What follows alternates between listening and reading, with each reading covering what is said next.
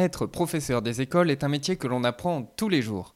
Bienvenue dans le tout premier épisode des Petits Pas d'Eureka, le podcast qui vous aide à gagner en efficacité et en sérénité dans notre métier. Je m'appelle Emmanuel, je suis professeur des écoles et le créateur d'Effet Eureka.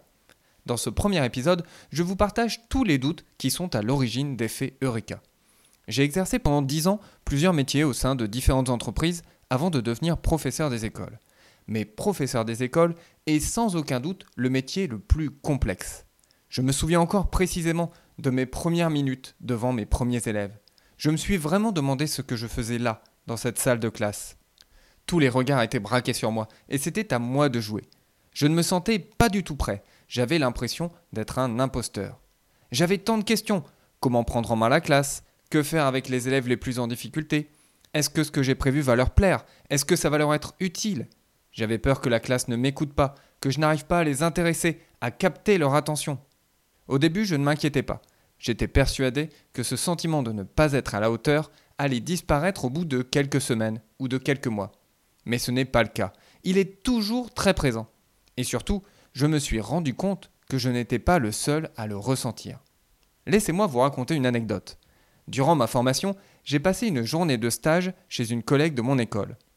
Alors que nous nous rendions dans sa classe pour démarrer la journée, elle m'a dit Je suis heureux de t'accueillir dans ma classe, mais bon, je ne vois pas trop ce que je peux t'apprendre. Je n'en revenais pas qu'elle puisse me dire ça. Cela faisait dix ans qu'elle était en classe, et moi j'étais en responsabilité depuis seulement dix jours. Si cette phrase m'a autant marqué, c'est parce que c'est à ce moment-là que j'ai compris que les doutes et les incertitudes n'étaient pas un privilège réservé aux professeurs débutants. Alors comment ça se fait? Tout d'abord, en tant que professeur, nous nous retrouvons très souvent dans la peau d'un débutant. Lorsque nous changeons d'école, lorsque nous découvrons un nouveau niveau, ou encore chaque année lorsque nous rencontrons nos nouveaux élèves. Bon, alors imaginez ma panique quand j'ai appris que j'allais être nommé en CP pour ma première titularisation. Le CP est une classe qui génère beaucoup d'attentes. Petite parenthèse, maintenant j'ai un petit peu plus de recul et si vous êtes enseignante en CP, je vous invite à découvrir le kit de survie dédié aux professeurs de CP. Rendez-vous sur effeureka.com slash lpp1 pour le télécharger. Pour le télécharger, rendez-vous sur effeureka.com slash lpp1. Dans ce kit de survie, vous trouverez tous les éléments que j'aurais aimé avoir entre les mains lorsque j'ai commencé en CP. Mais revenons à nos moutons. Ce qui rend notre métier si complexe, c'est l'incertitude. Comme le dit le chercheur Eric Préra, être professeur, ce n'est pas une prise de pouvoir, c'est une prise de risque.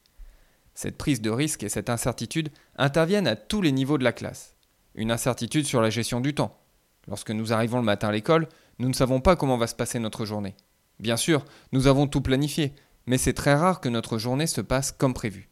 Le plus stressant pour moi au début, c'était de me dire que je ne réussirais jamais à finir le programme. Une incertitude sur la gestion de classe. J'avais peur de ne pas avoir d'autorité, de ne pas réussir à m'imposer. Je ne savais pas comment réagir face à telle remarque ou tel comportement d'un élève. Bref, j'avais peur de perdre le contrôle.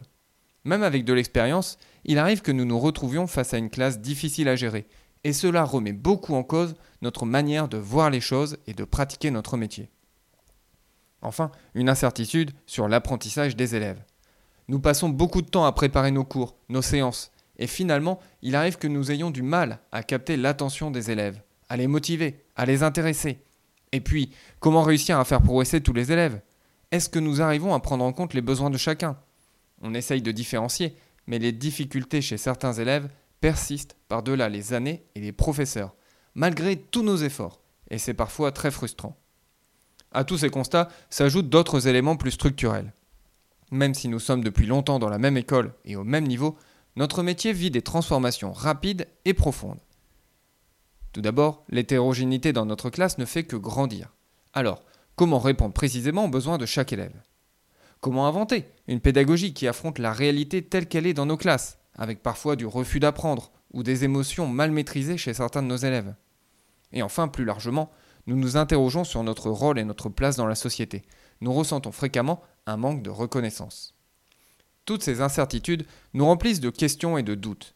Et puis, elles nous font nous sentir coupables. D'autant plus que nous sommes conscients de l'utilité et de l'importance de notre métier de professeur, que nous avons envie de bien faire et de donner le meilleur à nos élèves. Et puis, Nous avons l'impression que nos collègues réussissent beaucoup mieux que nous, qu'ils ont de meilleures idées, de meilleures façons de faire. Ou alors, on est déprimé quand on regarde les réseaux sociaux et qu'on voit ce que les autres sont capables de faire et que nous n'arrivons pas à faire, ou tellement moins bien. Cette culpabilité peut nous ronger et nous faire perdre tout le plaisir que nous avons à enseigner. Elle peut aussi nous amener à surinvestir, à penser tout le temps à notre métier, à avoir ce logiciel qui tourne en permanence dans notre tête. Nous avons des difficultés à trouver un bon équilibre entre vie professionnelle et vie familiale sans nous sentir coupables. Voilà où j'en étais de mes réflexions lorsque j'ai fait une rencontre. Cette rencontre a eu un impact positif énorme sur ma pratique.